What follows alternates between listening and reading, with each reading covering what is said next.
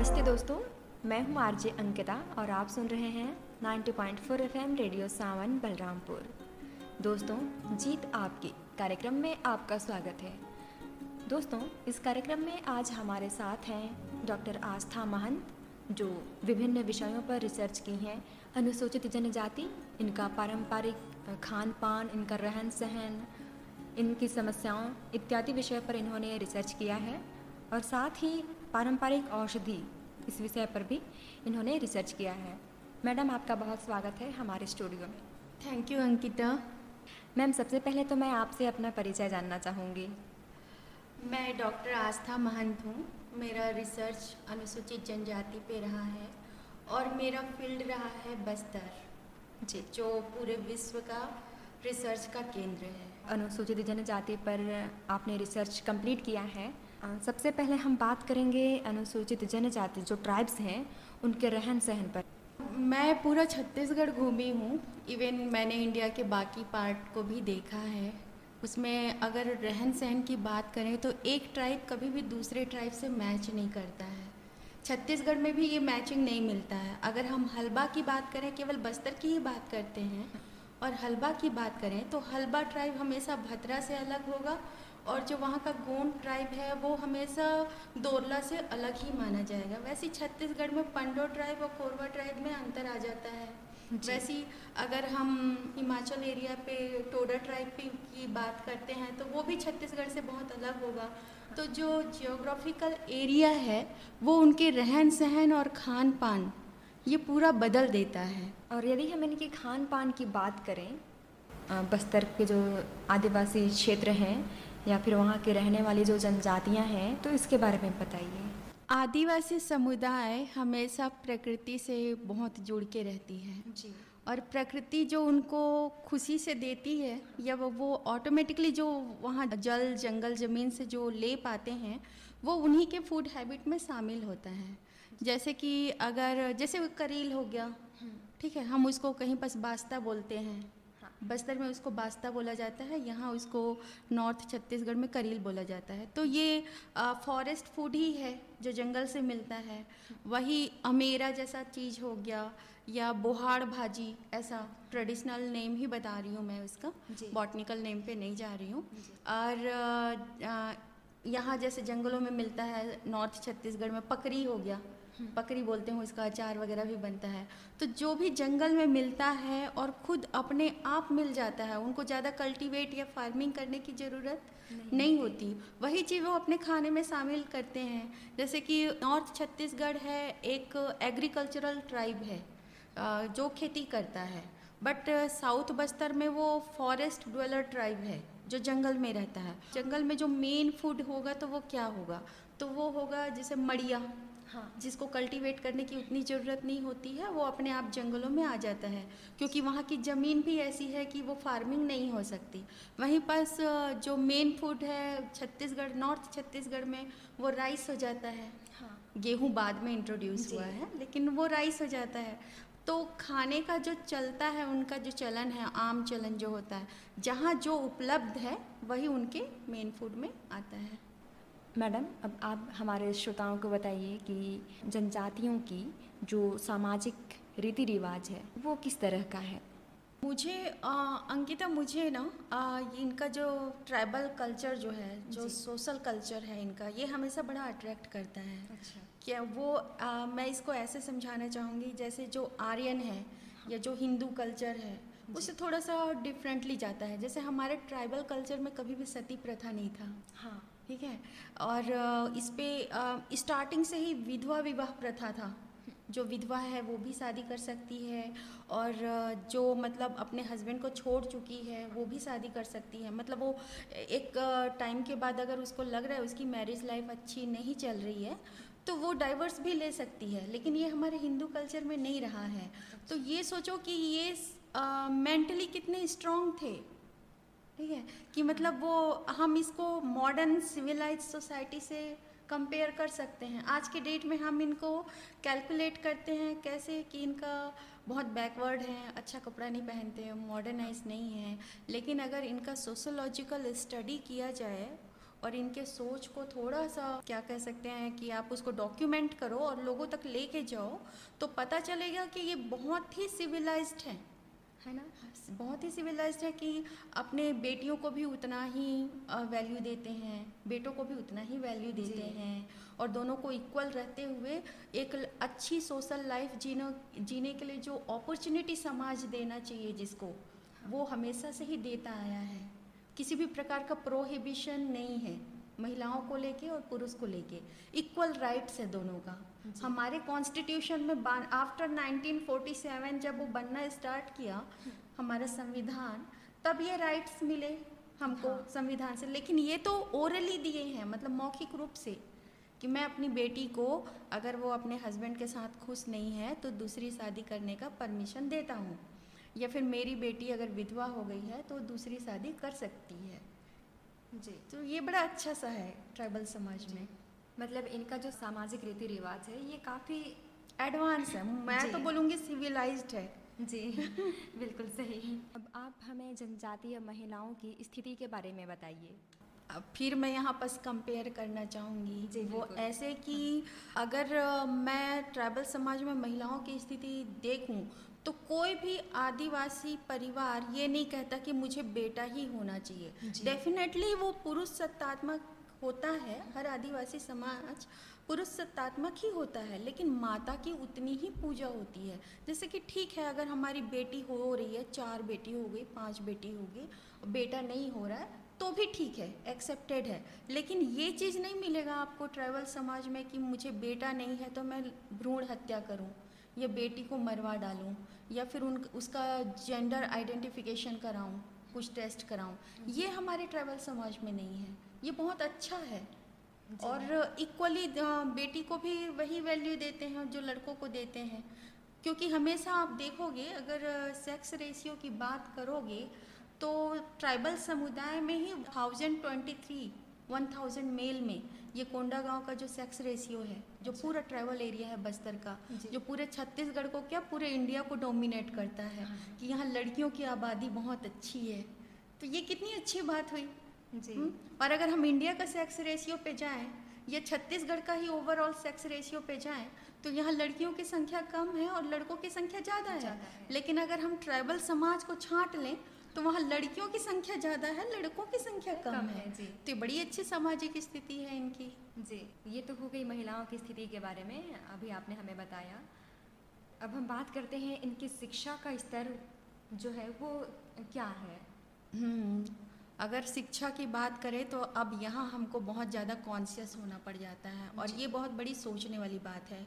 क्योंकि अभी भी पूरे छत्तीसगढ़ में अगर ट्राइबल वुमेन की बात करें तो कुछ एरिया पे मैं एरिया का नाम नहीं लूँगी वहाँ आदिवासी महिलाओं की शिक्षा 35 परसेंट पैंतालीस परसेंट भी है जो मतलब इंडिकेट कर रहा है कि कितना खराब स्थिति है हम्म। और अगर महिलाओं की स्थिति ऐसी रहती है तो समाज कभी पूरा विकसित तो नहीं हो सकता नहीं हो सकता। क्योंकि जब एक महिला पढ़ती है तो पूरा परिवार पढ़ता है और जब पूरा परिवार पढ़ता है तो पूरा समाज पढ़ता है। ठीक है? तो ये विचारणी है कि आज भी न तो क्वांटिटी ऑफ़ एजुकेशन है और न ही क्वालिटी ऑफ़ एजुकेशन है।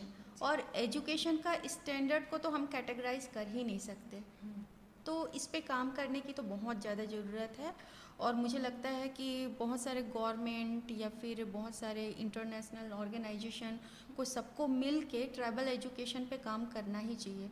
Tribal women education plus women education common सभी जगह वही समस्या है लेकिन ट्राइबल एरिया पे कुछ ज़्यादा ही है। जी जी। जैसे कहते हैं ना एक महिला पढ़ती है तो हम्म। उसकी मतलब पूरा एक पीढ़ी वो पढ़ा पूरा लेती पूरा है हाँ पूरा पढ़ता। है। लेकिन जब एक पुरुष पढ़ता है तो पुरुष पढ़ता है। पुरुष पढ़ता है। लेकिन जब एक महिला पढ़ती है तो पूरा समाज पढ़ता है। जी। मैडम अब हम बात करते हैं इनकी लोक संस्कृति की।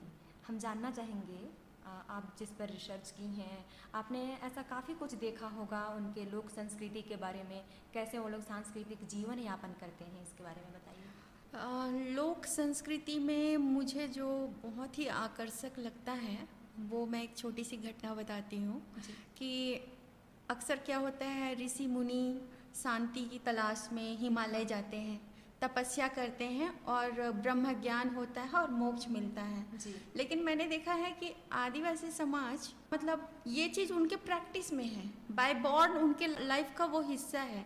अब इसको ऐसे समझा जा सकता है कि जो आदिवासी है वो मृत्यु जैसा सच को एक्सेप्ट करके जीता है। जैसे मैं बता रही हूँ आपको मुरिया ट्राइब के बारे में। मुरिया ट्राइब क्या करता है कि अपने लिए जब वो मृत हो जाएगा तो मृत होने के बाद उसके कब्र में कौन सा पत्थर गड़ेगा हाँ। ये जीते जी वो सेलेक्ट कर लेता है। अच्छा। ठीक है? और उस सिलेक्शन पे उस पत्थर पे बड़े से पत्थर पे वो अपनी लाइफ स्टोरी को एक पेंटिंग के ज़रिए वो ड्रॉ कर लेता है कि जैसे अगर मान लो अ, मैं मुरिया जनजाति से हूँ तो अगर मुझे अपने लिए कोई पत्थर चूज़ करना है कि मेरे मरने के बाद मेरे कब्र में ये पत्थर आना चाहिए तो मुझे अगर गाना गाना बहुत पसंद है या बांसुरी बजाना बहुत पसंद है तो मैं अपने पत्थर में वो बांसुरी ड्रॉ कर लूँगी खुद के साथ।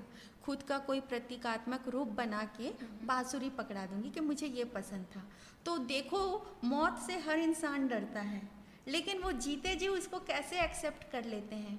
और वहीं पास देखो कि कितने धूमधाम से बाजा गाजा के साथ लोग विदाई देते हैं लोग जाते हैं उनको बरियल करते हैं उनका कब्र में दफन करते हैं। ये जो चीज़ है जो ऋषि मुनि हिमालय में जाके जो शिक्षा प्राप्त हाँ, करते हाँ। हैं वो उनको जन्मजात उनके खून में है। नहीं तो कहाँ ऐसा देखने को मिलता है कि मरने से पहले मैं तैयारी कर लूँ? हाँ कि ऐसा होगा तो ऐसा होगा। मतलब बड़े आराम से स्वेच्छा के साथ जैसे जीवन जीना सच है वैसे मृत्यु एक परम सच है। उसको अपना लिया जाए बिना किसी साहित्यिक नॉलेज के बिना किसी गुरु के और बिना किसी वेद को पढ़े हुए ये चीज़ अपनाया जाता है। तो सोचो कि वो कितने प्रैक्टिकल है। जी। एक दूसरी घटना थी जो मेरे सामने हुई। मैं अबुजमाड़ एरिया पे थी। जी। एक ट्राइबल महिला आई अपने बच्चे को लेके। वो एक महीने का ही बच्चा था। अ, मर चुका था वो लेकिन उसको शायद मालूम नहीं था। वो हॉस्पिटल में अपने बच्चे को दी और एकदम शांत बैठी है। जब हमने उससे पूछा कि ऐसा क्या हुआ तो बोली मेरा बच्चा मर गया है। और बच्चा मरने के बाद भी उसके चेहरे में एक अलग सा पीस था। ठीक है। और जब हम लोगों ने पूछा कि अच्छा तुमको दुख नहीं हो रहा है? तो उसने एक रिप्लाई किया कि, मरना जीना तो ऊपर वाले के हाथ में था। मेरे हाथ में था कि मैं उसको पालती, लेकिन ऊपर वाला उसको ले गया तो मैं कैसे रो सकती हूँ और क्यों रोऊँगी? अच्छा इतना ही दिन तक का साथ था। तो सोचो, ये घटना मुझे तब एहसास दिलाता है कि मतलब अगर आदमी सच को स्वीकार कर ले तो उसके लिए किसी विपरीत से विपरीत परिस्थिति को डील करना कितना इजी हो जाता है? बस्तर के आदिवासियों के लोक संस्कृति के बारे में बहुत ही विस्तार से जानकारी दी। अब हम इनकी धार्मिक अनुष्ठानों पर चर्चा करते हैं। धार्मिक मान्यता मैं इस पे पंडो ट्राइब की बात करूँगी। जी। ठीक है? लोग एक्चुअली क्या है ना हमारे जितने भी धार्मिक रूल रेगुलेशन है ये बड़े साइंटिफिक रहे हैं। जैसे आपने कभी देखा होगा कि जब हम दिवाली के समय पे पटाखे फोड़ते हैं तो पटाखे जो होते हैं ना बारूद वो जितने भी इंसेक्ट्स आते हैं कीड़े मकोड़े आते हैं उनको ख़त्म कर देते हैं हाँ। और फ़सल को भी सुरक्षित रहते हैं। तो जिस समय जब त्यौहार मनाया जाता है उस समय का जो वहाँ का बायोलॉजिकल सिचुएशन होता है तो हमारे मतलब कल्चर में जो त्यौहार का और बायोलॉजिकल इंसेक्ट्स वगैरह का या सिचुएशन का एक बड़ा गहरा सा संबंध रहा है। लेकिन यहाँ थोड़ा सा आदिवासी समुदाय थोड़ा सा पिछड़ जाता है और इसको चूँकि वो पूरा भगवान से या देवता से जोड़ लेता है तो जोड़ लेने के बाद मतलब उसका साइंटिफिक वैल्यू को नहीं समझ पाता। ये हमने देखा कोरिया के पंडो ट्राइब में जो क्या करते हैं जब पीरियड आती है लड़की के लिए तो घर का पिछला दरवाज़ा पिछला जो दीवार है उसमें छोटा सा होल कर देते हैं। अच्छा। जहाँ से वो लड़की पीरियड के टाइम पे निकल सके और दूर जगह पे उसके लिए घर बना देते हैं। कि वो पूरा पीरियड के टाइम तक वो वहीं रहे वहीं नहाए वहीं खाए किसी के टच में ना आए घर के टच में ना आए। और अगर घर में आना भी है तो वही छोटा सा एकदम जो वॉल पे जो गड्ढा कर दिए रहेंगे हाँ। वहाँ से घुस के आएगी। मेन गेट से वो नहीं जा पाएगी। अगर वो मेन गेट से जाएगी तो देवता नाराज़ हो जाएँगे। ठीक। ये समझाना उनको बहुत मुश्किल हो जाता है कि आप पीरियड के टाइम पे लड़कियों को बहुत अच्छा खाना दो। ठीक है उनका हाइजीन का ख्याल रखो और ये जो बार बार झुक के ये झुक के जो चलना है पीछे से अंदर जाना है इन सबको थोड़ा सा कंट्रोल करो रेस्ट्रिक्ट करो। यहाँ उनका वैसे ये स्पेसिफिक कल्चर है लेकिन अगर इनके में अवेयरनेस की कमी है जी। अवेयर नहीं है तो हम लड़कियों का हेल्थ स्टेटस तो हम देख रहे हैं। कि जितने पंडो ट्राइब हैं कोरबा ट्राइब हैं बस्तर के भी बहुत सारे ट्राइब हैं उनके ऐसे ऐसे रिचुअल होते हैं कुछ ऐसे रिचुअल हो जाते हैं जिनके चलते हेल्थ पे असर करता है। जी। कि वो एनिमिक हो जाती हैं डेफिशिएंसी होता है उसमें और समय से पहले मर भी जाती हैं। कई केस तो ऐसे भी हैं। जी। तो धार्मिक अनुष्ठान पे रिसर्च करते हुए थोड़ा सा गवर्नमेंट को ना इस पर अवेयरनेस का काम करना चाहिए अपने हाथ में लेते हुए कि वो उनको अवेयर करे कि साइंटिफिकली क्या है। आप यही काम को करते करते हुए कितना उसको साइंटिफिक बना सकते हो। जैसे ठीक है अगर आपका एक बिलीव है कि आप पीरियड के टाइम पे लड़कियों को दूर में रखते हो हाँ। ठीक है आप दूर में रहो लेकिन उसका हाइजीन मेंटेन कीजिए उसका हेल्थ का ख्याल रखिए। और थोड़ा सा उनको जितने भी न्यूट्रिटिव फ़ूड आइटम हैं सब प्रोवाइड कीजिए तो इस इन सब करते हुए सारा अनुष्ठान चलेगा। जैसे कई जगह पे होता है बलि प्रथा जैसे हाँ, चीज़ हाँ, जी। बलि प्रथा वाली चीज़ होती है। तो अगर हम इसको भी लेके जाएँ तो साउथ बस्तर में तो हमको गाय भैंस बकरे की सबकी बलि मुर्गा वगैरह सबकी बलि देखने को मिलता है। ठीक है। लेकिन अभी तो बलि को बलि एक्चुअली बलि का मतलब तो ये हमारे इंडियन हिस्ट्री में डिफरेंट है। बलि मीन्स होता है खुशी से दिया गया चढ़ावा। बलि मीन्स कभी भी वो एनिमल हंटिंग ये सब कुछ कभी नहीं रहा हमारे इंडियन हिस्ट्री में। अब बदलता जा रहा है लेकिन अब सब बलि की ओर चले जा रहे हैं। इसमें फ़ायदा क्या हो रहा है? सीधा गुनिया का होता है कि दो चार बकरा चढ़ा दो। दो चार मुर्गा चढ़ा दो। तो मुझे लगता है कि इस पर एक स्टडी करने की ज़रूरत है और एक एक ट्राइब पे स्पेसिफिक होना चाहिए ताकि हम अवेयरनेस का कुछ काम कर सकें। मेरा जो रिसर्च कहता है वो ये है कि जो रिलीजियस बिलीव है या फिर जो धार्मिक अनुष्ठान या मान्यता है वो कहीं ना कहीं उनके लाइफ को बहुत ज़्यादा प्रभावित करती है। जी। थोड़ा इसमें साइंटिफिक स्टडी होना चाहिए। जी अभी आपने बताया ट्राइब्स की जो धार्मिक अनुष्ठान हैं इसके बारे में बहुत ही विस्तार से जानकारियाँ दी। मैडम आप मैं आपसे जानना चाहूँगी जब आप रिसर्च कर रही थी तो कौन कौन सी चुनौतियों का सामना करना पड़ा? चुनौतियाँ तो मेरा सबसे पहले ये रहा कि लैंग्वेज जी। भाषा तो हिंदी सभी जगह नहीं आता। और जो रीजनल लैंग्वेज हो जाता है जिसको लैंग्वेज नहीं बोलेंगे उसको डायलेक्ट बोलेंगे लोकल भाषा। तो उसकी वजह से हमेशा हमको इंटरप्रेटर रखना पड़ता था। तो हमको ये डिपेंड रहना पड़ता था कि अच्छा इंटरप्रेटर ने जो ट्रांसलेट किया है वही सही है या इसके आगे भी कुछ और है? तो ट्राइबल्स बोलते कुछ और थे वो आ, वो समझता कुछ और था फिर उसके बाद समझाता हमको कुछ और था। तो ये जो वाया हमारे पास जो नॉलेज पहुँचता था ना उसकी वजह से मतलब बहुत कुछ बेकार हो जाता है। फिर ऐसा था कि जो इंटीरियर विलेज में जाना ये अभी भी छत्तीसगढ़ के बहुत सारे एरिया ऐसे हैं जहाँ लोग पहुँच नहीं पाए हैं और रिसर्चर भी नहीं पहुँच पाए हैं और इतना हिडन जेम्स है।